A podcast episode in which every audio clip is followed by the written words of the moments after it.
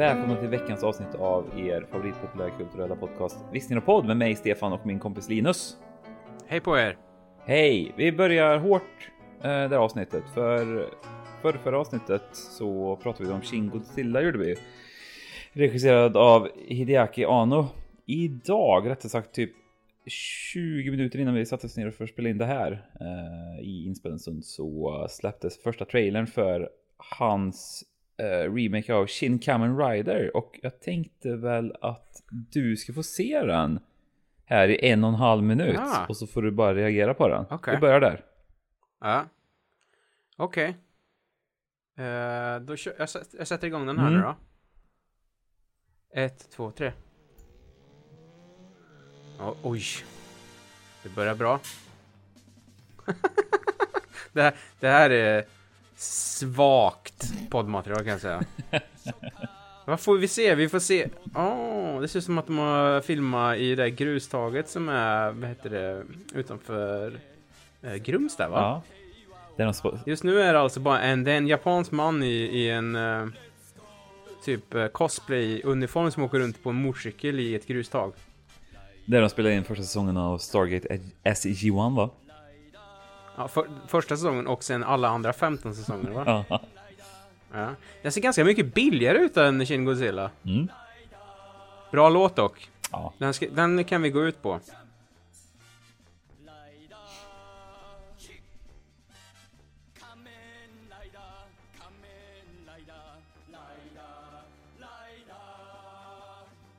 Snyggt eh, superhopp. Yes. Um, jag vet inte. Där kom han också ja. Spindelhuvudet. Back, Backflip-mannen. Uh, ja, uh, det ser ut uh, som en film som kostar lika mycket som en sån back, backläsk kostar för. för.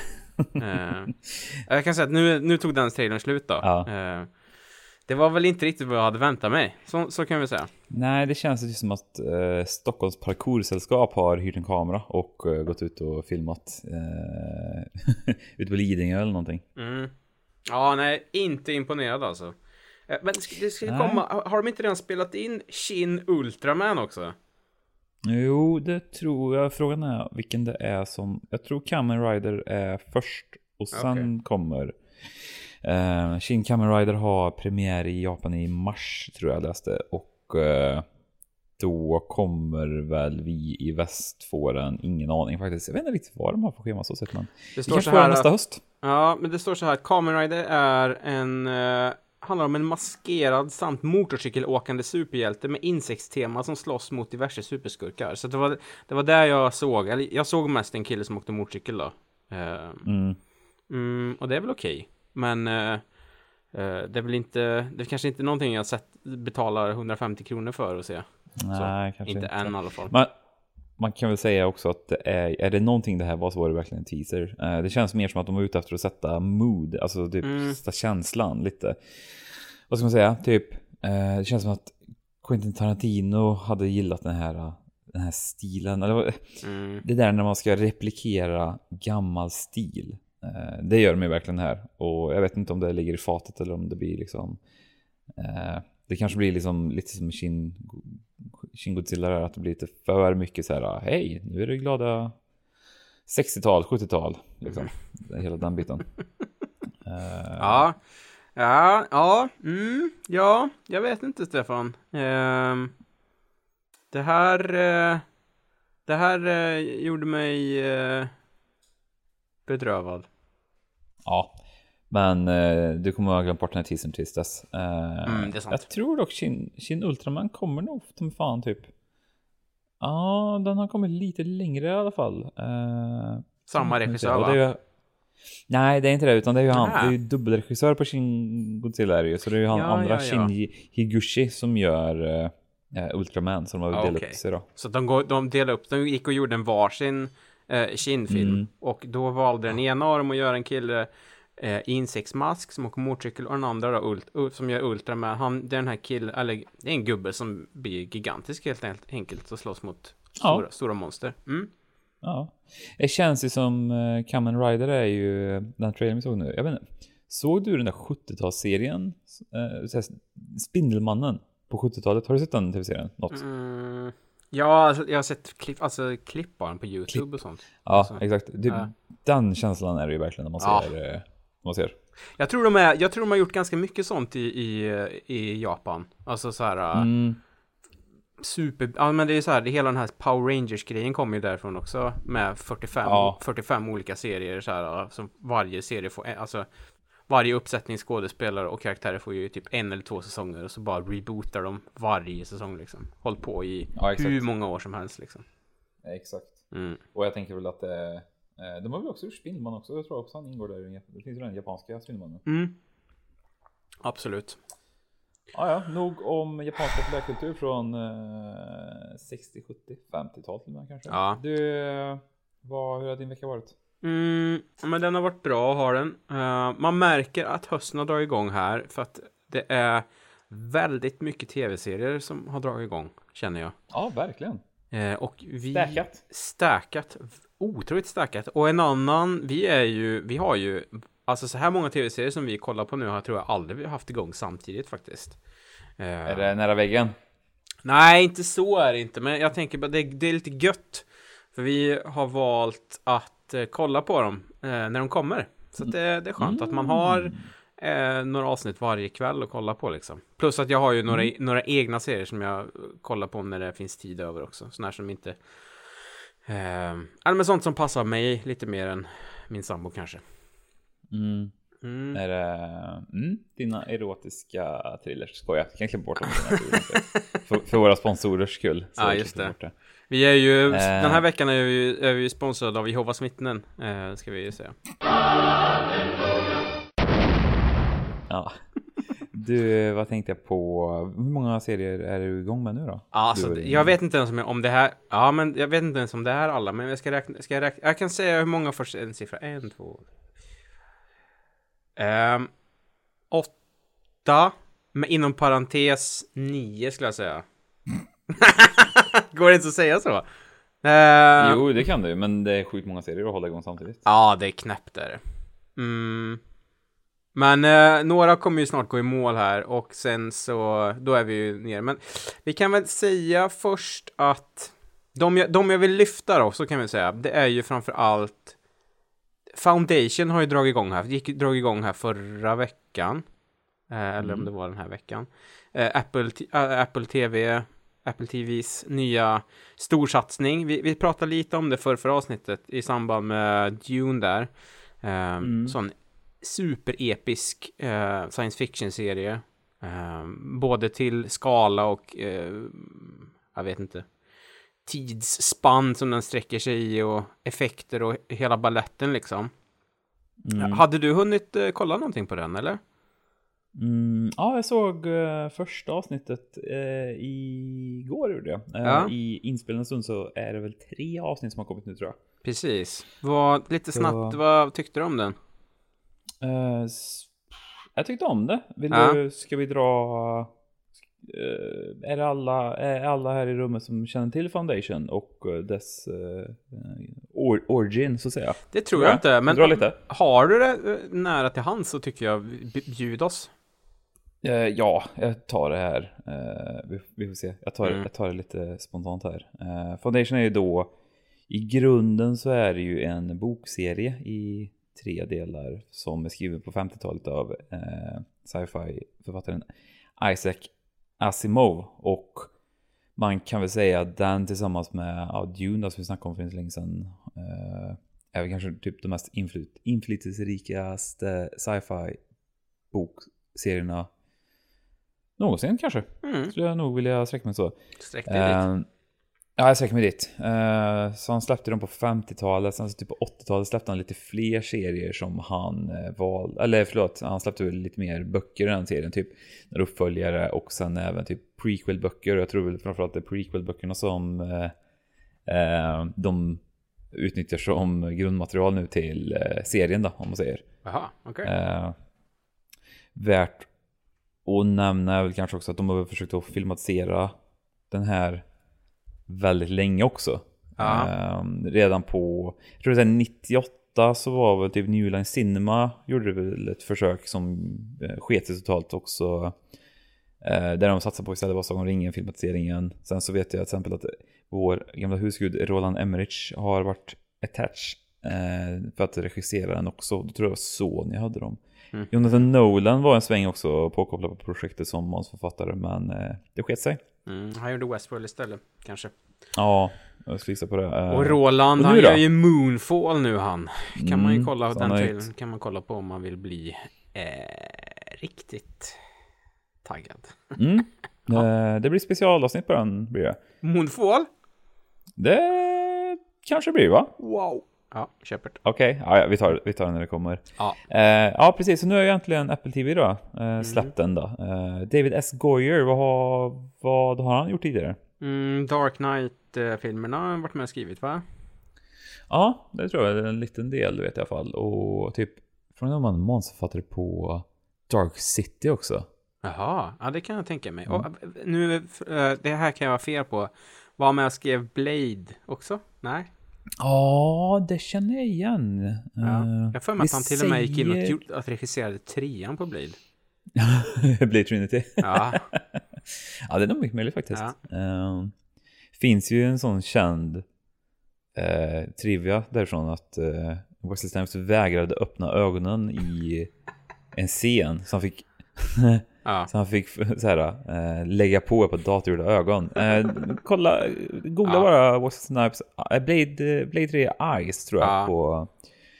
Det ser jävligt roligt ut. Sen om du vill ha, man vill ha ännu mer trivia om Blade Trinity kan man också googla Patton Oswalt Blade Trinity Trivia. För han drar en sån superhistoria om att typ Wesley Snipes bara satt och rökte gräs hela dagarna och vägrade komma ut ur trailern och, uh, om man inte tilltalade honom som Blade. det är fantastiskt. Ja, det är fantastiskt. Ja. ja. Eh, Robert Sanders eh, mm. regisserade, har regisserat om det första avsnittet också, vet jag. Ja, Foundation eh, är vi tillbaka på nu. Ja, precis. Mm. Foundation, ja. Eh, så att säga. Så, det ska bli kul. Eh, mm. Jag kan ta över här och säga att eh, jag och många, många andra. Jag läste boken förra sommaren gjorde jag. Eller boktrilogin gjorde jag ju. Och mm det är ju en boksvit som är väldigt lövtunn när det kommer till så här, karaktärs, eh, karaktärer och fördjupningar. Hela boken är ju skriven ungefär så som, eh, vad är han heter nu då? Harry Seldon, Seldon? Harry Seldon? Ja, du eh, menar huvudkaraktären? huvudkaraktären? Ja, precis. Eh, huvudkaraktärens liksom eh, den taken han har. Vi, ja. jag, jag, tycker vi pratar lite löst om tv-serien. Ja, det kan Eller? Ja. Ja, se den liksom. Men det som, det som jag tycker och varit lite rädd för är ju hur de hanterar hela fördjupningsgrejen. För böckerna är ju skrivna av en, liksom, eh, en man på 50-talet. Så det är ju väldigt, väldigt mycket så här, övergripande handling bara, om man mm. säger. Eh, inte så mycket individuella historier och fördjupningar i karaktärerna. Så bara liksom eh, första avsnittet i tv-serien speglar ju egentligen första kapitlet i boken. Mm. Första kapitlet i boken är rätt tört där. Det är egentligen, det är ju bara exposition rakt upp och ner. Medan mm. här, de utvecklade ju exakt allting. Eh, det är väl som att de har tagit liksom den där och stoppat in lite sidogrejer, lite extra strössel. Till exempel så i boken, i alla fall första kapitlet, så man får ju inte alls samma typ av fördjupning på Lee Pays karaktär här där, som spelar nu slänger jag mig med namn här som kan vara helt osanna, men Lee Pace är ju i alla fall eh, Brother Day eh, spelar han. Eh, och det blir väl lite så här, ja, hur de löser vissa saker tyckte jag var väldigt, väldigt bra första avsnittet i alla fall. Sen så får vi se om det håller då. Eh, ja. Som sagt, jävligt svår första bok att eh, filmatisera. Mm. Speciellt sett till också att det finns ju inte en enda namngiven kvinna med i hela första boken tror jag. Jag tror det är typ så här hundra sidor in kanske är typ ett kvinnonamn som dyker upp liksom i förbifarten men ja. eh, så, så det gjorde absolut ingenting att de bytte ut en del karaktärer som var män i boken till eh, ja, till kvinnor då. Liksom. Så eh, sammanfattningsvis då eh, vi, jag tyckte också att första avsnittet, jag har sett första två ja, de är väldigt snygga, de ser väldigt dyra ut. Um, mm. de har lyckats, vad det låter som, uppdatera den till en lite mer modern take när det kommer till karaktärer och sådär. Men det som mm. eh, ska bli intressant att se hur, om de kan ta det i mål på grund av eh, att källmaterialet är kanske inte det mest eh, lättaste att ta sig an då. Nej, det känns ju som sagt att de här prequel-böckerna som jag inte har läst, eh, för jag kände att det räckte med den boktrilogin gjorde det. Eh, mm. Det känns väl kanske som att, för det har jag för mig att de fördjupar i alla fall lite, lite i karaktärerna. Mm. Eh, och speciellt liksom, de fördjupar sig väl framförallt mycket liksom, i början, för sen så generellt så är den här bokserien kända för eh, lite tidshopp, rätt stora spann också. Just det. Kan man väl säga. Eh, vilket gör också bara när man kommer in liksom i, ja, efter något kapitel så är man ju liksom helt off. Så eh, ingen spoiler så sett i och med att det är så boken är uppbyggd eh, i sig liksom att alla de här kapitlerna eller delarna kan man väl kalla det mer då. Liksom, delarna i boken. Första boken framförallt är ju att man gör de här liksom nedslagen i historien eh, och så får vi liksom följa en specifik karaktärs eh, liksom, hans historia i den här tiden, i den här alltså världshistorien om man säger, i den här tidslinjen. Så. Ja, det är lite en lurig, den, den lurig serie och liksom få rätt känns som. Och kunna bry sig om karaktärerna, för det är väl typ det man inte gör i bok. I boken liksom. Mm. Mm. Så, Intressant. Ja, det ska bli spännande. Ja, verkligen. Mm. Uh, lite snabbt också ska jag säga, alltså vi, som sagt, jag, alltså vi, jag, jag, jag sa att vi kollar på typ åtta serier, det, det är omöjligt, det blir så tråkigt att bara babbla av dem här. Vi kanske, jag kanske lägger upp en lista sen, nej, det är, vi, det är så här, vi kollar på en dansk serie som heter jag tyckte, som jag tyckte var roligt. Om man gillar mordserier, så, eller true crime-serier, så kan man kolla den på Netflix vi kollar på, vad heter det, den här Only Murders in the Building på Disney Plus som är supercharmig. Eh, mm. Och även lite så här gött när en sån serie som är rätt så mysig så, mysmordserie, att de säger att de, att de är ganska grova i mun. Det gör mycket så att, mm. att det liksom behåller någon slags realism i det på något sätt ska jag säga. Sen så vill ja. jag också bara i slutningen nämna innan, innan du ska få berätta om din vecka. Eh, Why the Last Man har ju börjat nu också. Uh, på, mm. på Disney+. Plus. Så den har vi också börjat kika på. Jag tror vi har sett tre avsnitt. Tre eller fyra avsnitt. Vad är det för något då? Ja, det handlar ju om uh, att uh, alla människor med y en Y-kromosom i sig, vilket då är män då, så länge man inte är kanske född kvinna och identifierar sig som man, men uh, en människa med alla människor med Y-kromosomer plötsligt en dag bara stendör. Mm. Vilket eh, sänder, eh, liksom, eller skickar världen i kaos och eh, så visar det sig att det är en man som överlever. Och så får man liksom följa mm. han, man får följa hans eh, mamma, syrra och lite sådär olika sidokaraktärer. Och eh, det är ju en tecknad, eh, eller det är ju en seriebok från början, seriebokserie, eh, som, är, som jag också kan verkligen rekommendera. Och nej, jag gillar det, det är lite såhär postapokalyps utan eh, zombies. Och mm. massa monster och sånt, vilket är ganska tacksamt liksom. Eh, ja. Och väldigt så Ja men eh, bra, väldigt bra skådespelare. Eh, det är ju ja. en där som heter, hon spelar, jag kommer inte ihåg vad hon heter nu, hon spelar Agent 355 tror jag karaktären heter i alla fall. Mm. Som lite kom från ingenstans, jag har inte sett henne i någonting förut. Och hon har en ganska bärande roll i den, hon är svinbra. Eh, så. Ja. så det är kul, och även han som spelar, du vet, det var ju egentligen, du vet han den här killen, eller killen, du vet han i bland annat Green Knight och vad heter han nu då? Han obehagliga. Ja, han är väl med Eternals nu va? Det är väl han som fick typ superstryk eh, utanför en krog i, i, just i, i typ Irland nyligen tror jag, eller Skottland tror jag. Barry Keegan. Han, eh, mm. han, han var egentligen castad först. Eh, men sen så har de hittat en annan som också är, men jag tycker det passar bättre att göra det. Mm. Ben Schnetzer. Ja, han, har, han, är, han, är, han är inget household name, men det hade, varit, det hade blivit lite konstigt med Barry Keegan i, i huvudrollen, kände jag. Eh, så att det här mm. är väldigt bra castat hittills. Och eh, känns också som, ja men, den är... spännande och jag ser fram emot att få kolla mer, så kan man säga. Eh, eh, varför alla man försvann en ja. dag? Är det en, är det en del av mysteriet eller? Mm, ja, eh, sen vet jag inte ja. om det är det det egentligen handlar om. Lite mysterium är det, men det är liksom inte det här att vi måste ta reda på sanningen. Det handlar mer om eh, hur man försöker liksom hantera en sån här situation. Så har det varit hittills i alla fall mm. liksom. Mm. Um, och ja, jag tycker att man vill liksom inte så här uh, spoila en massa liksom handling här nu, utan det är ganska skönt att bara sätta sig ner och börja kolla på den och så bara, ja ah, men okej, nu, nu hänger, vi, hänger vi med liksom. Det, visserligen får man redan på väldigt mycket i första avsnittet, men gå in, gå in ganska, eh, vad ska man säga, gå in väldigt eh, tom till den, mm. så tror jag man, eh, det tror jag blir bäst faktiskt. Eh, ja. Det är ju, vad ska man säga, det är mitt mantra här och vi rekommenderar alla våra lyssnare att gå in i allting rätt så tom, eh, tomt. Mm. Informationslöst. Ja. um, jag vet inte hur man ska, hur man ska liksom säga. Nej. Nej. Utan att spoila någonting för er själva. Ja, men precis. Den, den, den ni förlorar är tid. Ja. Så, sen får man ju värdesätta den då. Precis, så gå på våra, gå på våra vet du, rekommendationer. Då, då kommer ni klara er. Så kan vi säga. ja. ja. ja. Drick, mm, drick inte havsvatten för då kommer ni bli bara törstigare. Så. ja, behöver, ni, behöver ni få i er vätska på ett öppet hav så försök fånga en mås eller någonting istället. ja. Ja. Nej, det, ja, det vad, hur, ja, vilk, eh, märkligt. Men eh, vilk, vad har du haft för dig under veckan?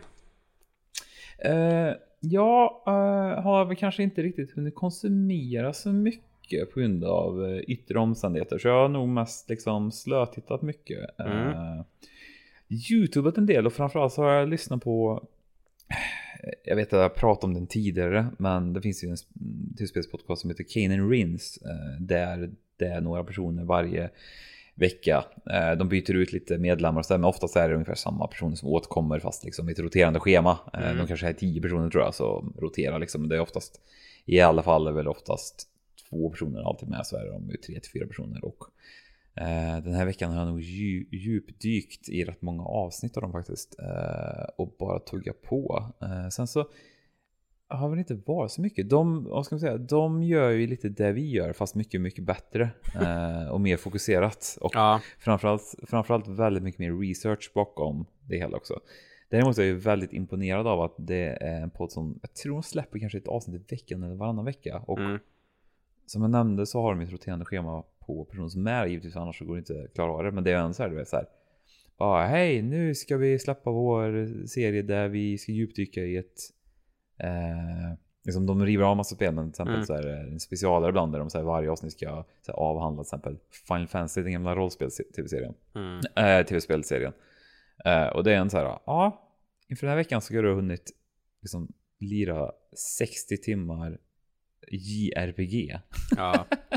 Alla avsnitt är också precis två timmar också. Eh, så det är väldigt mysigt. Det är, det är lite farligt dock, för det gör också att de här personerna som sitter i den här liksom, panelen, diskussionsgruppen, är ju också så här, de är så extremt positiva till allting de spelar. Det är väldigt, väldigt sällan liksom, de ger spel skit. De är väldigt duktiga på att hitta det som är bra liksom. Mm. Uh, och resultatet av det blir ju typ att man blir så här, fan vad sugen jag blir på att spela det liksom. Så börjar man så här gå och tänka på det så jävla mycket tills man blir så här, ja men jag youtubar lite och så blir det så här, det här ser ju bedrövligt ut liksom. Så ja, det är lite så här högt och lågt där är det. Um... Jag gillar verkligen när, när man får de, de här peppande personerna um, när man mm. sitter och lyssnar på och man blir liksom inspirerad att kolla på någonting eller, eller spela någonting. Jag tycker att det är väldigt härligt så. Mm. Uh... Ja men det, verkligen. Så det, det gör de ett skitbra jobb med och uh, jag vet inte om jag nämnde det sist, men är det någonting som jag tycker är väldigt spännande också är att det är klart att de har ju förberett sig väldigt bra, men det de gör också är att de tar avstamp i sina diskussioner eh, genom att inleda liksom varje som nytt ämne med eh, en, ska säga, en lyssnarkommentar. Inte så mycket en fråga utan de har väl, om jag förstått det rätt så har de väl ett rätt så som eh, aktivt forum där folk Ja, oh, herregud, det är ju riktigt nördar också. Men det är folk som skriver ner sina känslor om spelet som de liksom, Ja. de använder det som en brygga in i någonting och så tar de som, eh, de som tar avstamp därifrån när de för sina diskussioner vidare. Vilket jag tycker är väldigt, så här, ett roligt grepp och väldigt inkluderande grepp som eh, jag tror aldrig vi kommer göra det. För det här är vår grej. Nej. Eh, kanske, vi får se. Ja, alltså det, det handlar ju lite om att få in lite uh, mail och sånt också. Hittills har vi bara de som mailar oss på vissningar och uh, podd.gmail.com. Det är ju det är ju en kille i, vad heter, vart bor han nu då? Jag tror han bor i Falun som bara skickar bilder på, vad heter det, gamla tåg. Och säger att han, och säger att han vill köra över oss med dem. Och det, det är väl okej, men jag hade gärna sett att man skickar in lite annat också kanske. Ja, precis. Mm. Eh, att, ja, precis. Det är mest Mm. folk som ber oss att sluta Mm. med det vi håller på med. Precis.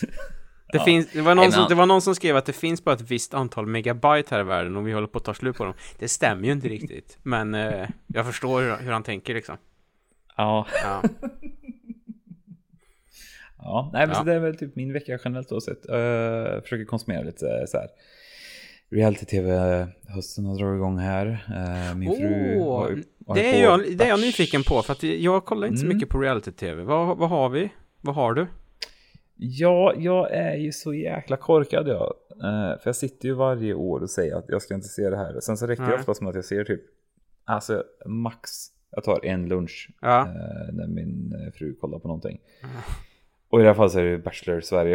Eh, det tar ju, alltså det är som tre tuggar in så är jag fast i det. Och det är livsfarligt Så jag har hängt med lite på hennes tåg där och små glo lite. Inte jätteinvesterad och men det, det är som, jag vet inte vad det där är. Det är den där lättsmältheten. Speciellt nu Mm. när det varit liksom eh, mycket annat runt omkring. Eh, Ja, och sen ska vi säga att jag kollar inte så mycket på reality, men vi, jag kollar ju på en reality och den har de ju ställt in en hel säsong av nu. Som, det, Ja. det skapar ju ett visst hål också och det är ju faktiskt eh, Paradiset, Paradise Hotel. Mm. Stekte Exakt. de ju upp av diverse anledningar en hel säsong av nu så att Ja, Eh, ja, uh, podd står ju bakom beslutet också. ja, ja, ja, gud ja, absolut. De Ja. skulle kunna få bränna ner hela jävla huset bara för att liksom driva Ja. ut alla de här onda andarna som sitter i, i de väggarna. Det säger vi ingenting om. Men det, men Nej, det har ju också skapat ett, ett hål, framförallt hos mig då, som inte är sådär superpepp på reality så. Så att, eh, skulle, du, skulle du rekommendera att man hoppar på Bachelor-tåget eller? Nej, det Nej. skulle jag verkligen inte. Det är bedrövligt är det. Okej. Eh, Ja. Rent konkret så är det hemskt. Det är väl liksom, det är väl, vad ska man säga, det är väldigt billiga, det är väldigt öppet mål på att skratta åt de här karaktärerna. Det är väl typ Mm. där det är liksom. Eh, vilket jag kanske i, i sig inte är någon fan av. Det är skillnad liksom i tv-serier som till exempel Paradise Hotel där det är lite av en grej att det ska vara roliga knappa karaktärer i huset. Mm. Men i det här fallet så är det ju oftast rätt så korkade människor kan jag väl tycka. Mhm. Och det blir, eller korkade korkade människor, det, är verkligen, det tar jag verkligen tillbaka. Det blir det Nej, nej. Det är- Jag, jag, tror, jag tror inte att det är någon som tar illa upp om du säger det. nej bra. Eh, det är ju framförallt, jag har kanske lite svårt för hela upplägget med att typ en snubbe i 2021 ska få liksom välja och vraka bland massa damer som trånar Mm. efter honom. Jag kan tycka att det är väldigt ofräscht förlegat eh, grepp är det samma. Eh, jag blir ju ännu mer sjuk när man kollar liksom, på Bonde söker fru, exakt samma sak. Eh, Mm. Egentligen är det ju. Jag kan tycka att liksom, det är inte den, den fräschaste bilden på, speciellt hur man ska hitta kärleken 2021. Eh, jag vet inte. Nej. S- Sen är jag väl cynisk också och har typ så här en tanke om att alla som ställer upp det där vill ju bara boost- boosta sitt Instagramflöde. Eh, för att få liksom followers och eh, få möjligheten att jobba som influencer. Ja, framförallt, ja men precis. Jag tror det, framförallt nu. Det är ju det, det blir ju väldigt Mm. uppenbart. Jag vet när det här skiftet skedde. Men det kanske är, det har väl aldrig varit så tydligt som nu. Speciellt när de lägger ut också Insta-handles och sånt i, jag vet inte, gör de det på Ja. Nej, det vågar jag inte svara på. Det tror jag inte. Men För det är lite lustigt det där. Beach är ju det. Ja jag. men precis. Det är väl, är det kanske, äh, Paradise gör det inte heller va? Det är bara Ex, on the beach som gör det kanske, eller? Ja. ja, frågan är om det är någon som gör det. Men Ja. ja. Ex on the Beach vet jag. De, de kör alltid deras handles liksom för att boosta. Mm. Så jag vet inte. Men annars är det ju dock det absolut mysigaste av dem alla. Eh, Hela Sverige bakar har ju dragit igång nu. Har det gjort igen. Det har ett avsnitt i pipen så det ska jag försöka klämma här ikväll. Ah, nice. Det är lite, det lite snällare kanske också.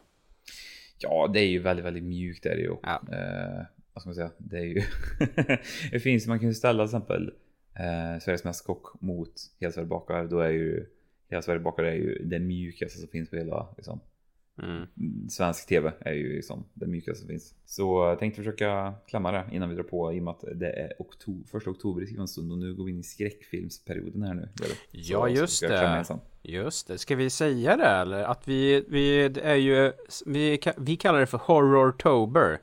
Och mm. Eh, det är ett namn man kan uh, ha åsikter om. För det, det, det var någon som sa Shocktober också.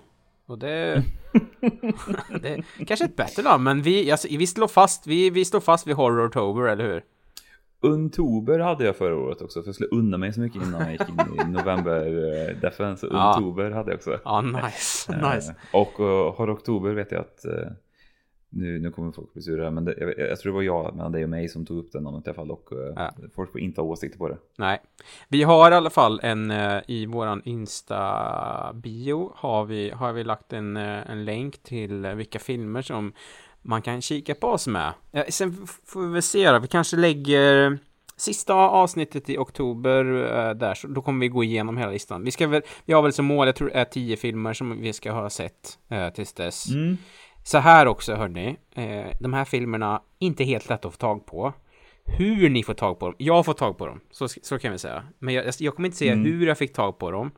Eh, och hur ni får tag på dem, det är helt upp till er. Eh, mm. Men häng, försök häng med eh, så gott det kan mm. då. Så. Eh, mm. Det, det, kommer bli svårt i och med att bara en finns lagligt. Eller jag menar på iTunes eller vad man säger. Ehm, så att, eh, men de finns där ute om man är sugen, så, så mycket kan vi säga i alla fall. Mm.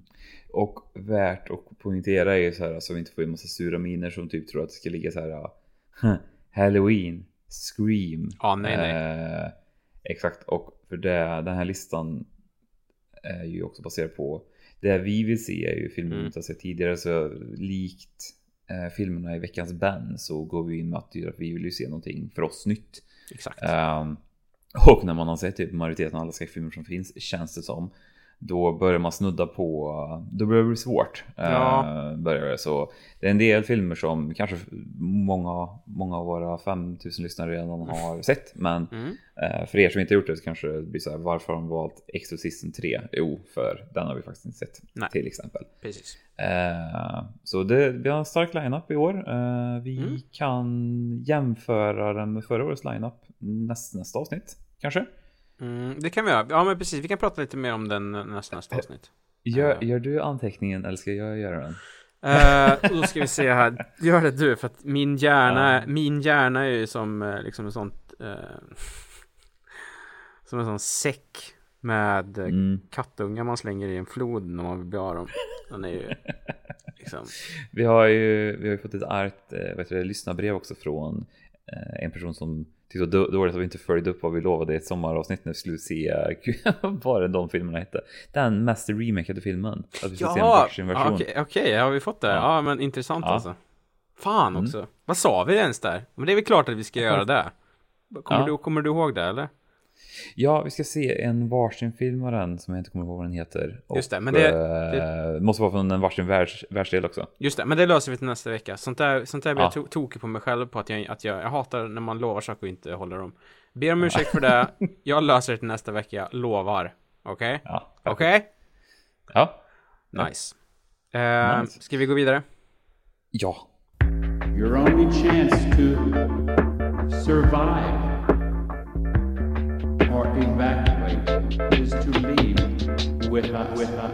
Vi hade ju en uh, riktig rökare till veckans band den här veckan, Stefan. Mm, det kan man nog säga. Vad tycker du rent uh, spontant om uh, filmerna vi har sett hittills? Lite, en liten snabb recap av, av sådär. Vad, vad, vad, tycker du? Vilket håll, vilket håll är vi på väg åt? Är vi på väg åt rätt mm. eller fel håll? Skulle du säga? Ja, men jag tycker vi har, vad ska man säga? Det är ju eh, ett lok vänder man ju liksom inte direkt på en femma. Och Nej. Det, det, det jag lätt märker är ju att det brukar barka åt ett håll. eh, väldigt fort. Så jag tycker det jävligt gött också när någon liksom, nu kommer en båtreferens istället för tågreferens. Mm. Mm. Jag tycker det är gött när så här, någon tar tag i rodret och faktiskt tänker på så här, vart är vi, så här, och riktar in oss på rätt eh, styrning. För, Just det. Eh, jag kan tycka att man får svänga tillbaka lite och Mm. eh, jag kommer komma tillbaka till det här eh, i slutet av det avsnittet när jag presenterar nästa veckans band också då. För det, den lider av samma problem, min film. Ja, men vad Eh, härligt. Rent, så här, styr, rent styrningsmässigt så. Men jag tycker det är gött och liksom. Det är lätt att man drar sig åt ett håll med skitfilmer. Mm. Och så då måste någon gå in av oss och liksom räta upp igen liksom. Så att man liksom tar tillbaka svängen. Förstår du vad Ja, jag menar? jag förstår en annan typ precis. av film. Det är lätt Ja. att man drar sig ner i den avgrunden. Men jag tycker inte att du har vi... vi kastat harpunen på kaskelotten. Ja. Kaskelotten ska ner Ja, ja. jättebläckfisken. Men- Det, någon måste skära av repet. För Ja. annars dras hela båten med. Ja, sant. Men jag tycker, jag tycker Ja. inte vi har, liksom, det har inte varit ett aktivt val av oss att vi, nu ska vi se en riktig skitfilm. Utan det är ju alltid, det, Nej, nej, vi nej. har ju alltid vårat, alltså så här, vårt bästa i liksom åtanke. Vi, vi vill ju Mm. bli, vi vill ju få den här, men hur kunde den här filmen vara bortglömd? Eller varför fick den här så Mm. dåligt betyg när den är uppenbart är en, pangrulle liksom? Eh, Ja, precis. Det är inte ofta vi har kommit till den slutsatsen. För det har ju varit väldigt mycket inför att man har sett en film. Typ så här, varför har den här fått så dålig kritik för? Det kan inte stämma. Och så märker man ju rätt så fort varför eh, den har Mhm. fått det. Då. Mhm. Eh, den här filmen ska dock bli väldigt intressant och liksom luska i varför den gick dåligt. Känner jag. Jag kan förstå det eh, ändå. Ehm, veckans Ben. Stay Mm. från 2005. Between the world of the living What's going on? I'm seeing things that don't make any sense, and I'm meeting people that are supposed to be dead. You're scaring me, Sam. and the world of the dead. Everything you know is a lie. The kid hears voices and carries a gun. Watch your back. There is a place I want to go home before this hail starts. I want to know what's going on. How can you tell the future? you're not supposed to stay. Mommy, is Abby gonna die? What's happening? Trust me.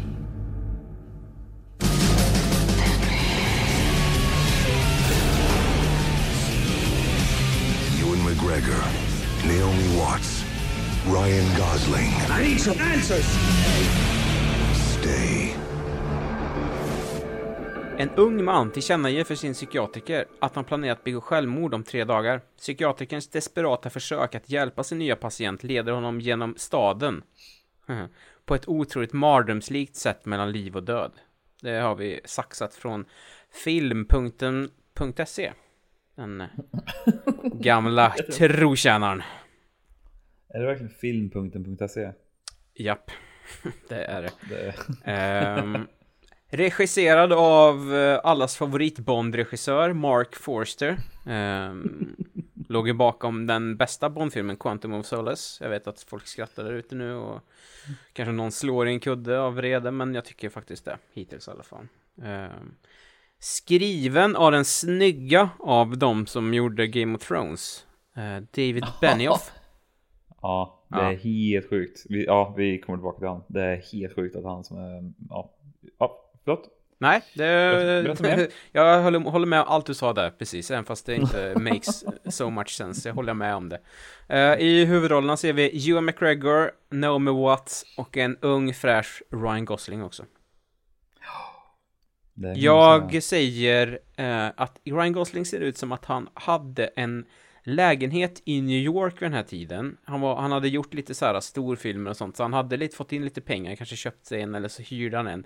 Ganska så här, på, typ nere i Tribeca eller typ så här äh, bra områden liksom. Eh, Jag vet inte ens om Tribeca är ett bra område för att jag bara, det var det enda som kom upp i hjärnan. Det, det, är den, det, det andra du kan om New York är där du ser på Million Dollar Listing va? Ja, precis. Nej, men han, han känns, i den här filmen så känns han som att han bodde i, New York och bara, du vet, festa mycket och var så här sk- skön. Han, han, han utstrålar verkligen den, eh, liksom, den känslan i den här filmen så. Eh, Mm. Alltså, åh, jag blir, jag blir så här, Mm. Jag var tvungen att Eh, samla mig lite. Jag, jag, vill, jag, jag, känner att jag drömmer iväg om så här, Ryan Goslings potentiella fritid här. Bara på hur han såg ut i den här filmen. Jag tror, jag vet liksom inte riktigt vad- om han gjorde så mycket då. Det känns mer som att det kom senare för Mm. här, det finns ju så att säga, det finns ju ett, finns ju ett innan Drive och efter Drive när det Ja. kom till Ryan Gosling. Eh, Ja, men precis. Ja, men det här var ju, det här var ju liksom pang innan eh, det. Det här var ju precis när han, han hade gjort lite Hollywoodfilmer. Han har gjort den här Murder by Numbers med Sandra Bullock och Michael Pitt. Eh, och så han ju, det här var ju året efter The Notebook också, så att han höll ju på, han höll ju på att liksom så här hitta lite vad han var sugen på. Och det här är väl så här, en tidig huvudroll kan man säga. Eh, Efter det här så gjorde han ju en den här half, ah, ah, det blev ju lite mer så här, eh, vad ska man säga? In, indie Ryan blev ju efter det här. När han liksom tog, snarare än att gå på pengarna så gick han ju på, på manus liksom.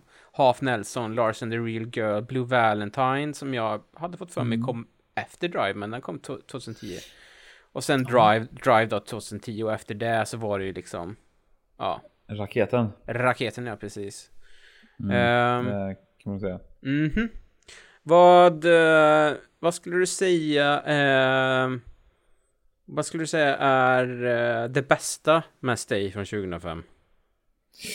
Eh, det bästa är väl nog att den är sån jävla barn av sin tid. Skulle jag Mm. kunna säga. Eh, det kanske var det som var kanske Det var det kanske det som var lättast att haka upp sig på för alla Gud. Det är ju så här hur folk är klädda, vad de har Ja. för typ av frisyrer Ja. eh, till hur filmen faktiskt ser ut och hur den är liksom klippt, filmad, eh, färgsatt. Inredning. Ja, herregud alltså. Det är ju, det är ju en och annan så här kakelvägg. Nej, förlåt. Tegelvägg menar jag. Ja. My- mycket plast som ska se ut som metall också, som var tydligen var jävligt Ja. hett 2005. Ja. Ja.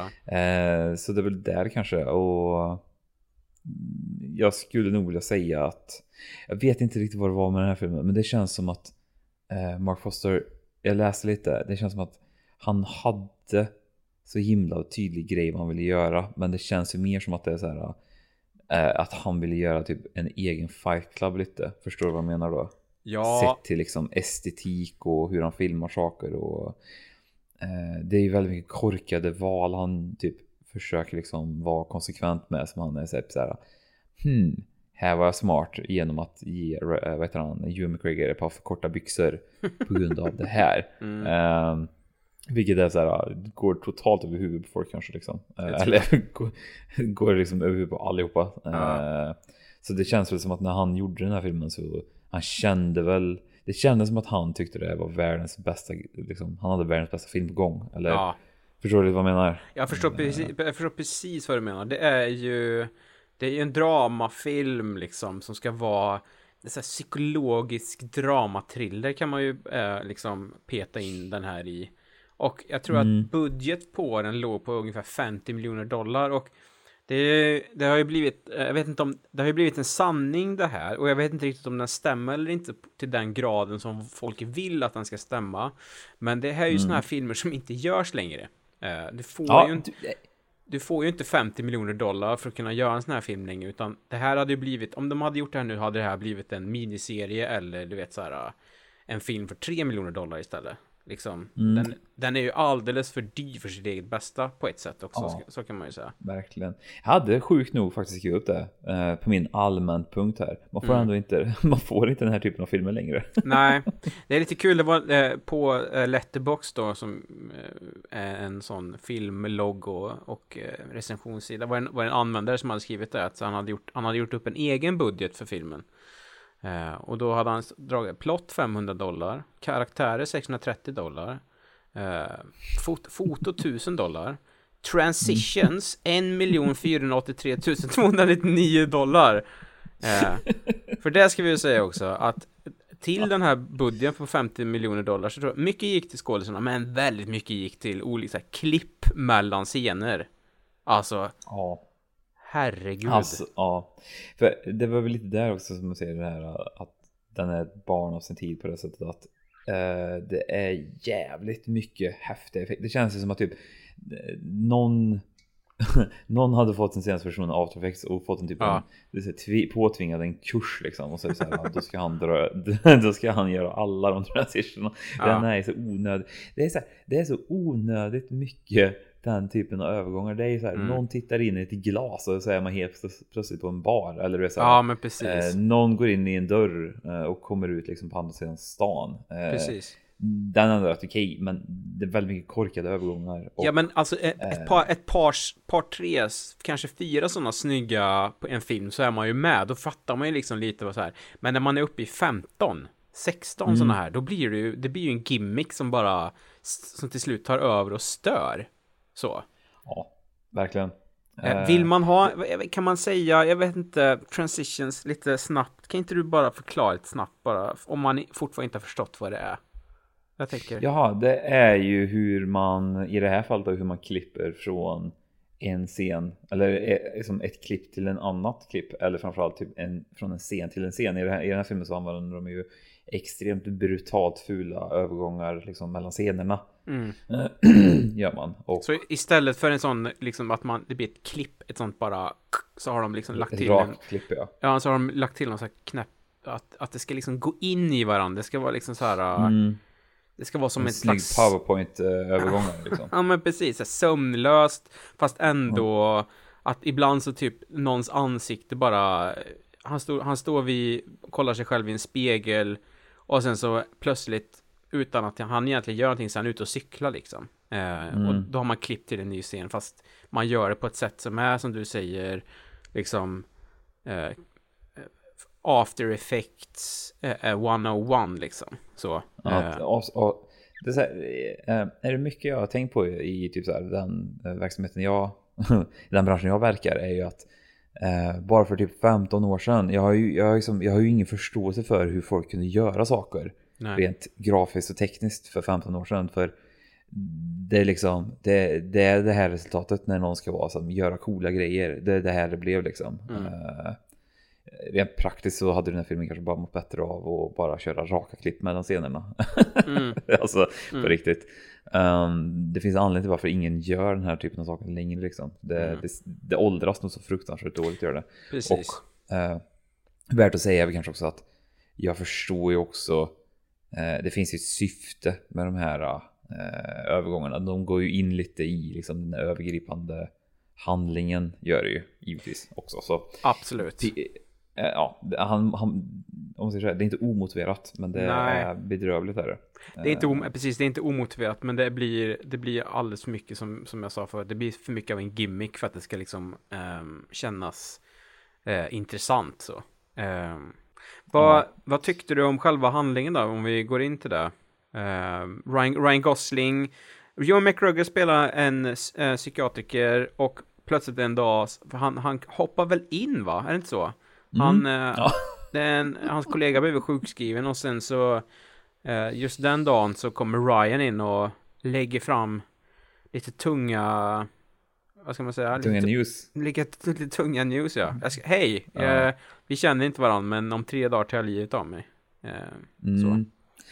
Jag kan säga typ så här, är det någonting, det var väldigt mycket så här småkorkade grejer och det som jag kanske tyckte var synd med handlingen var väl att de rätt så tidigt satte igång att så här, det är någonting som inte är som det bör sig. Eh, det gjorde de. Eh, jag, jag trodde när jag liksom började teoretisera i min skalle vad det var som liksom, eh, pågick på riktigt. Så jag var ju helt off. Eh, inte helt off var jag inte, men jag tog den relativt sent vad det var som var grejen. Eh, men det blir ju lite så här, rätt så direkt så vill de ju att man ska liksom börja så här spekulera i så här, shit vad är det som händer på riktigt? För det är ju, eh, vi får ju då följa Hugh McGregor som du sa och det han ska göra, hans mål är väl egentligen bara att, att hjälpa Ryan Mm. Gosling. Eh, jag kan tycka att själva handlingen i sig funkar om det inte var för den upplösningen som blev.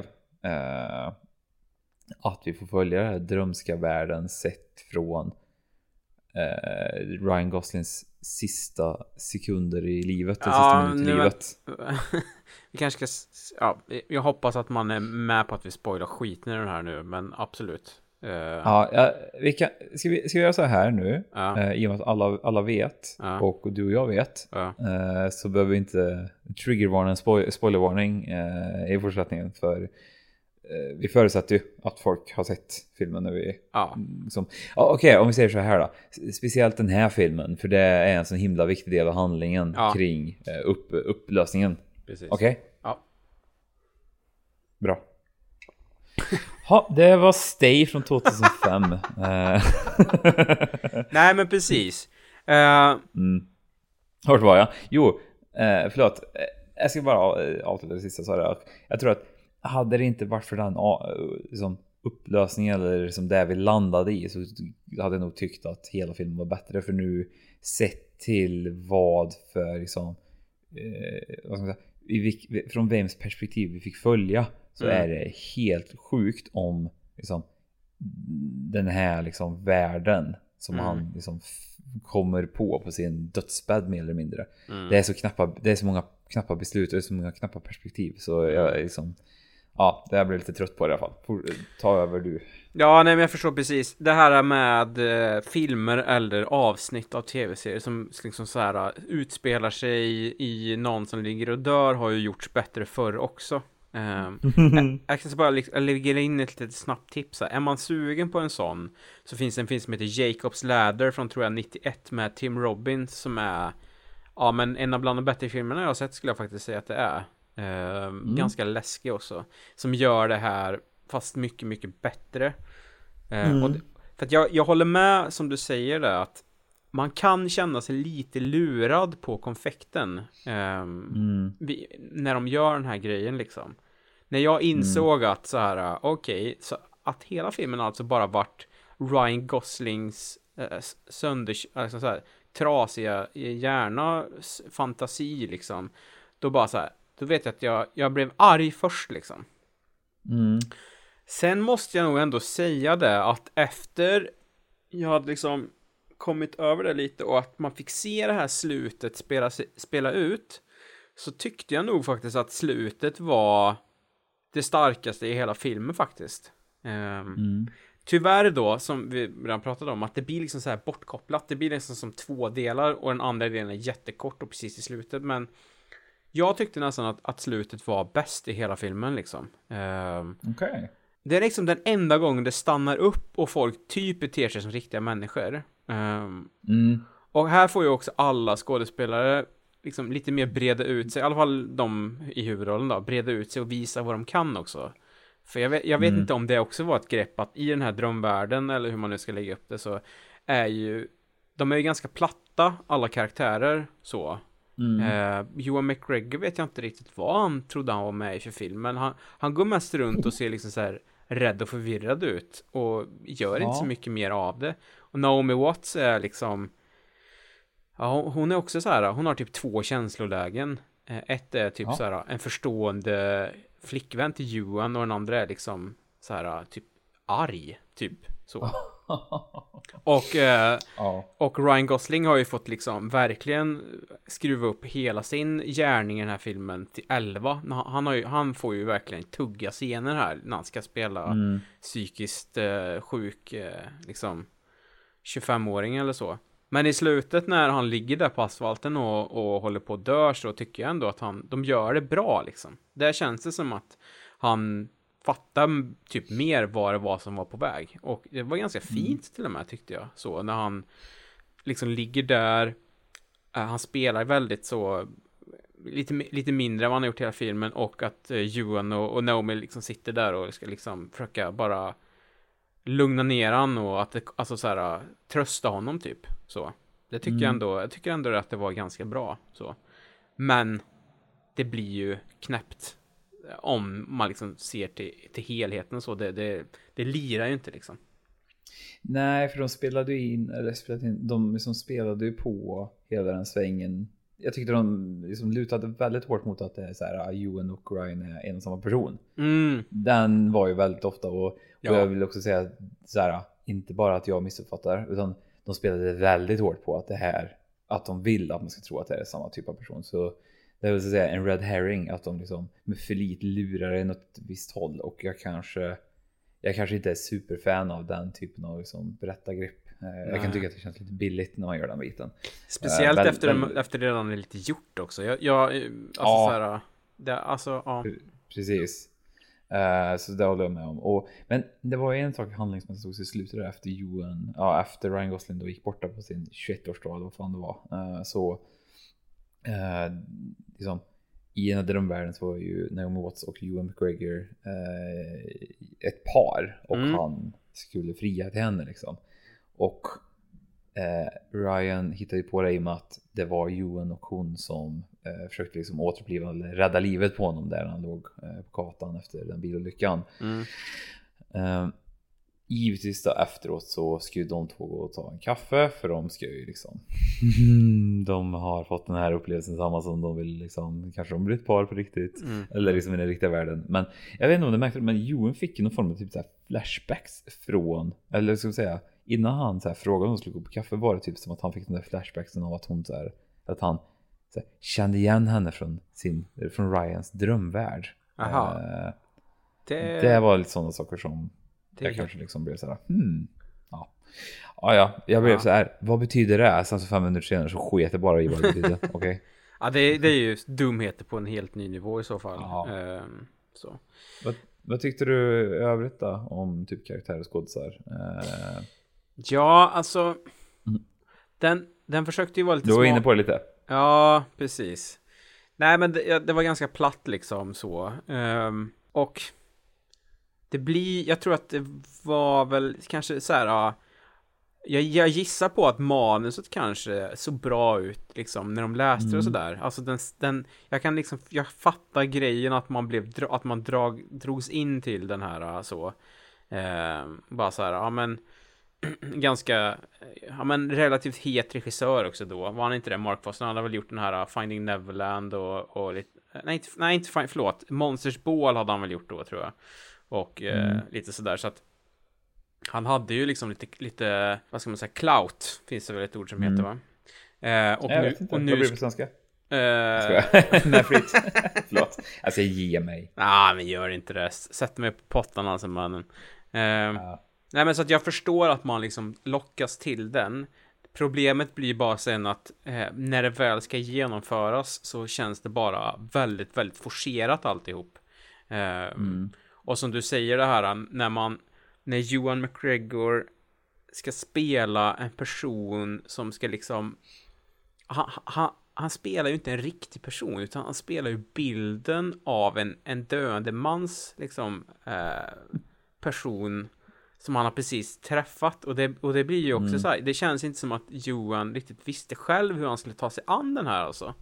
Eh, Nej, precis. Ryan körde på magkänsla, det, det, kän, det ser man liksom. Han, eh, han hade, jag, jag gissar på att Ryan kanske körde lite som method acting också.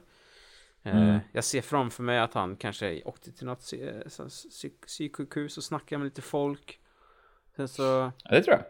sen så på kvällen där så kanske han gick ut och tog en drink någonstans och tänkte över liksom dagen och jag vet inte, käkade han Ja. kött? Ja, jag tror han kanske käkade kött den dagen, men det... Tror jag. Ja, jag tror han kanske käkade så. Det var inte typ såhär wagyu hett då kan jag tänka mig. Så han kanske gick och kö- kö- kö- köpte något sånt eller något sånt. Han Eh. bröt karaktär ur den. För annars känns det som att typ Ryan Goslings karaktär skulle kunna vara så vegetarian. Ja, sant alltså. Ja, Men det kanske var så. Ja. Han kanske inte gick ut. Han kanske drog hem. Jag gissar på att Ryan bodde i en sån här loftlägenhet då. Som var kanske så här sparsmakat, inredd. Så, så gick han hem och satte sig. Han hade kanske bara en säng och, och en fåtölj liksom i hela lägenheten. Så gick han och satte sig i den svindyra läderfåtöljen och så drack han kanske typ whisky eller någonting. Och så satt han och tänkte på vad han skulle göra med den här uh, rollen han hade fått. eh, så. Eh, Jag är mest, jag är mest nyfiken på eh, alltså, de här filmerna jag gjort innan. mm. Eh, så här, har han fått så mycket pengar för dem? Alltså, Ja, men jag tror det. Alltså så här, får inte glömma, Ryan är också barnskådis, så han har ju haft pengar länge liksom. ja det är sant. Det är sant, han pengar. Ja, det är Ja, sant. men sen så, som sagt, Remember the Titans, det hämtar nog inte ut så mycket, men Murder by Numbers tror jag han tjänar sin första miljon på i alla fall, det gissar jag på. Eh, Ja, snyggt. Notebook också. Så jag tror han hade lite pengar på banken. Därför tror jag det är en hyrlägenhet. Jag tror inte han har köpt den nämligen. Så han, han Nej, hyr den bara. Fan. Ja, och, och sen vara- eh, väl till, vad heter det, typ Lars and the Real Girl och Blue Valentine. Hade han, då hade han nog dragit ut till Los Angeles tror jag. Och så hade han köpt sig ett litet hus där först. Mm. Det är ändå, vad, när jag sitter och tittar på hans så här, för det fastnade för det här förut att typ så här Crazy Stupid Love och Dry, det var samma år det. Och sen Ides of Mars också, den här uh, George Clooney regisserade politiska thrillern. Det är ju där han drar in Ja, pengar det liksom. Mm, ja men så är det ju. Och sen eh, Big Short, Nice Guys, La La Land. Men vilken, vilken tror du är... Hmm, är det Blade Runner han har fått mest pengar för tror du? First Man tror jag han Eh, har fått en hel del för faktiskt. Exakt, det jag tänkte precis säga det. Eventuellt också knappt nog Gangster Squad tror jag han fick ganska mycket pengar för också. Ja, det är fan sant det. Eh, Herregud. ja. In, vi ska inte fastna i den filmen för den är bedrövlig. Nej, men, vi, vi, eh, kan, vi kanske ska gå vidare lite också. Eh, Mm. men jag håller fast vid, för min teori är ju i alla fall att First Man måste nog vara den jag, jag tror fan där han nog tjänar mest pengar tror jag. Det tror jag också. filmerna. 100%. Ja, då redan är så himla mycket på den eh, La La Land-hypen sett Ja. till eh, regissören också. Damien Chazelle. Eh, Precis. jag tror Damien Chazelle hade riktigt mycket pengar inför den filmen faktiskt. Det tror jag. Jag tror det var en sån super Oscar bait film så att de fick ju allt vad de ville ha till den liksom. Ja, exakt. Det var, det var bara att köra. Ja. Men eh, vad ska vi säga? Ja, jag, lite snabbt eh, har jag mer här. Jag har ju lite sköna biroller här också. Mm. Hoppas du har samma som mig här, för jag har skrivit upp ett riktigt viktigt namn här. Ja, jag vill säga först en tidig Sterling K. Brown har jag. Ja. För, eh, för de som inte känner det är han som har fått sån super eh, genombrott med den här uh, This is Us, den här dramaserien. Och nu har han gjort massa Mm. filmer sådär. Men, jag tror, jag tror jag har den som du också har. B.D. Wong. Åh, det är så sjukt. Han har så tajta glasögon i den här filmen och världens knappaste bo- bockskägg. Han var väldigt rolig faktiskt. Han, ja. men du, jag tror, han var faktiskt den roligaste, eh, vad heter det, Hade du, någon. Men- hade, du, hade, du, den- hade du en annan eller? Ja, Michael Gaston. Vem? Michael Gaston, eller Gaston, eller ja, jag vet inte hur jag uttalar det, men Michael Gaston. Vem är det? Eh, det är ju, vad heter det, Eh, skämtar du eller? Nej, jag bara såhär, va? Ja, ja, ja, förlåt. då. Nej, Det men är säg, ju- säg, säg vem det är. Michael Gaston. Det- Vem är det? Eh, det är ju, nu, spoilervarning på The Leftovers då. Ja. Eh, det är ju Justin Theroux uh, låtsaskompis i första säsongen av Leftovers. Ja, din sjuka jävel. Den är galen att du tar. Den är, ja, ja, han ja, ja, ja, ja, ja. Ja. Han som går runt och skjuter hundar ja. Ja, ja, Ja. nej men den köper jag. Den, och det är en sån super deep cut av dig där också. Den trodde jag inte. För, det finns dock ändå så här, ja men Bob Hoskins och Mark, äh, Mark Ja. Golis har vi också Ja. liksom. Så att, eh, ja men Ja, men- köpert. Ja, men så sett var det en rätt rolig film att titta på. eh, Mm. Sett till, det dök ju upp lite, lite folk. Precis. jag vet inte om du sa, vad heter det, hon som jag aldrig kan uttala, men Janine Garo... Garofalo. Ja. Janine Garofalo tror jag man kan säga om man Ja. vill dra en sån Ja, okej. super eh, amerikansk uttal på det. Mm. Precis. Nej, men sen är det ju typ det stora problemet jag hade kanske med film. Alltså, det är ju generellt med alltså, produktionen i sig, hur liksom, den var filmad, hur den såg ut och framförallt Mm. var typ eh, liksom, man kan ju dra liksom en hel intervju i den det, GQ som bara handlar om typ så här Ewan McGregors kläder. Ja. Så här, han öppnar ju med att komma cyklande på typ en tredelad tweedfilt kostym. Gjorde han Ja. ju liksom. Men jag tror han såg, Eh. det var väl precis vad som var inne då liksom. Det är ju det som vi, Ja, det, det har vi nu har vi sagt det massa gånger men den är så himla mycket barn av sin tid vilket också gör att den Mm. känns väldigt åldrad liksom. Den här DVD-films-estetiken överallt skulle jag säga. Ja, verkligen. Alltså allt ser ut som Eh. en sån, en sån meny på en DVD-film liksom. Ja. och både han och Ryan har ju typ de sämsta, eller jag har rätt dåliga säsonger men deras säsonger är ju nog så fruktansvärt bedrövliga. Och Ewan McGregor hade ju den perioden, jag gick igenom hans lista här nu och han hade ju, eller han har väl fortfarande så men han har ju något så fruktansvärt tjockt hår har han ju och det var ju på den här tiden han verkligen maxade den. Mm. Mm. När liksom eh, det var en del av liksom, handlingen, att han, eller liksom en del av liksom, hans frisyr fick pengar för att vara så stor typ. Tät alltså. Ja, det är helt sjukt alltså. Ja. Vad, eh, vad skulle du, jag, jag, konstigt nog så öppnar vi lite med det, men mm, vad har du som ljuspunkt? Eh, ljuspunkt har jag egentligen den, mm, den scenen när Ewan hälsar på Ryans mamma. Ja, jag, tänkte, jag har Eh. samma. Jag har samma. Är det sant? Ja. För det är nog, jag tror också typ så här, det är nog den enda gången den filmen inte är det fulaste jag sett Mhm. också. Det jag tycker så här, det, den scenen är rätt välgjord rent visuellt också. Det känns som att de typ tog ett steg tillbaka med all extrem eh, färgkorrigering som var på tapeten då så att säga. Mm. Ehm, så, och det var kanske också den scenen som verkligen cementerar att nu är någonting super super off också. Mhm. Och eh, den gick ju också in väldigt hårt i som, den övergripande handlingen med att Ryan ligger död på backen. så Mm. säga. Så Ja, det var min slut. Den var också så här, uh, den, den slutar på ett ganska obehagligt sätt också. Eh, Mm. Och på, på ett sätt som också var så här, det hade ju varit eh, väldigt långt innan och ganska långt efter också att man satt och var lite likgiltig inför allting som hände så tyvärr. Eh, den, Ja, För det ska vi säga att den fångar ju mig aldrig liksom så. Eh, det blir, alltså den kändes bara som att, det, men som det har vi också sagt, en massa yta men ganska lite, liksom.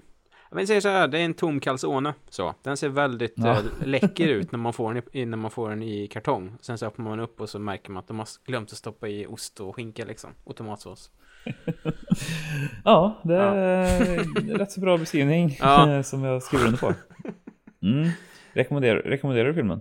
Eh, svårt. Eh, jag skulle nog säga att, man, att jag inte gör det. Och jag tycker att man hellre kan se eh, Jakobs steg då. Jacobs läder istället. Mm. Verkligen. Själv då? Se den. Nej, men jag håller med. Jag rekommenderar inte den filmen mest för att eh, Ja, vad ska man säga? Man, de lurar mig. Ja, ja, men vad fan, hur lurar du mig då? Tyckte jag. De Ja. lurade mig lite för hårt. Eh, vilket jag inte uppskattar. Och sen så är ju hela...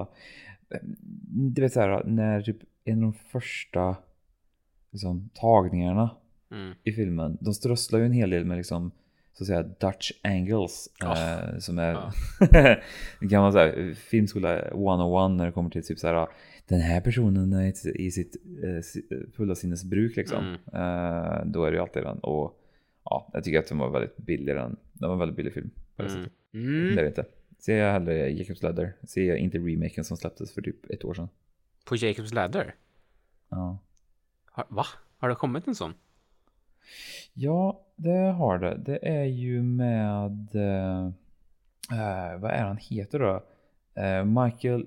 Nej, förlåt. Jesse Williams är ju som spelar huvudrollen i den filmen. Och han kanske du känner igen mest från Detroit Become Human. Han som spelar Marcus. Ja, eh, det här. Jag nu kommer jag få gå hit och sätta mig i bilen här känner jag. För att jag, det här var en, var en chock för mig. All, all, all den här informationen du la fram här nu, det var... Om vi, om vi pratar om att min hjärna var en mos förut, det, var, det blev inte bättre nu kan jag säga. Nej, du fick Nej. både Jacobs Ladder remaken och Michael Gaston fick de med också. Åh fuck alltså. Ja. Ja. Okej. Mm. Mm. Vad har du, vad har du till oss till nästa vecka nu då? Jag är nyfiken alltså. Eh, ja, det... Jo, för att koppla tillbaka till det jag snackade om lite förra veckan. Att det är lätt att man liksom eh, bara låter båten eh, svänga med så att säga. Och li- lite tyvärr så blir det så den här veckan också, eller nästa vecka. Men det här är en film som jag har haft på min lista väldigt länge. Och Ja. jag kanske blir påmind av den eh, häromdagen. Och det är svenska filmen Kokodi Kokoda av Johannes Nyholm. Jaha, köpert. Från eh, 2019. Okej, okej. Vart kan man se den? Eh, Den finns på iTunes bland annat. Och sen tror jag att den finns på typ så SF Anytime och typ Try Art. Tror jag den Okej. finns på också. Yes. Eh, Men iTunes är väl kanske lätt tillgängligast. Eh, Men då, förutom det då, till nästa vecka så har vi, då har vi, vi, vi får inte... Jag fick ju så himla dåligt samvete det där med att vi hade lurat att vi skulle se en, eller att vi, alltså att vi skulle se en film som vi inte har gjort. Eh, det, det får vi fan, Perfect Strangers heter Mm. den. mm, Vi, vi du och jag synkar om ett varsitt land och sen så hugger vi den också till nästa vecka. Det kan vi fan Det bjuda på alltså. Det ska vi absolut göra. Det ska bli Mm. väldigt roligt att se fram emot. Okej, Kokodi Kokoda, Perfect Strangers, eh, vad eh, sägs om det? Valkyrie Remake. Ja. Eh, mm. Bra. Fett. Det är fredag, nu får du gå och steka din tacos och sätta på ditt eh, veckoavsnitt av alla dina 20 serier du tittar på, så hörs vi. Det gör vi. Ha det så bra. Bra. Hej. Hej.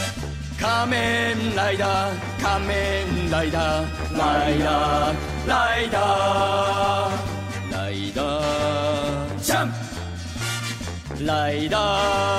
Kick. 仮面ライダー仮面ライダーライダーライダー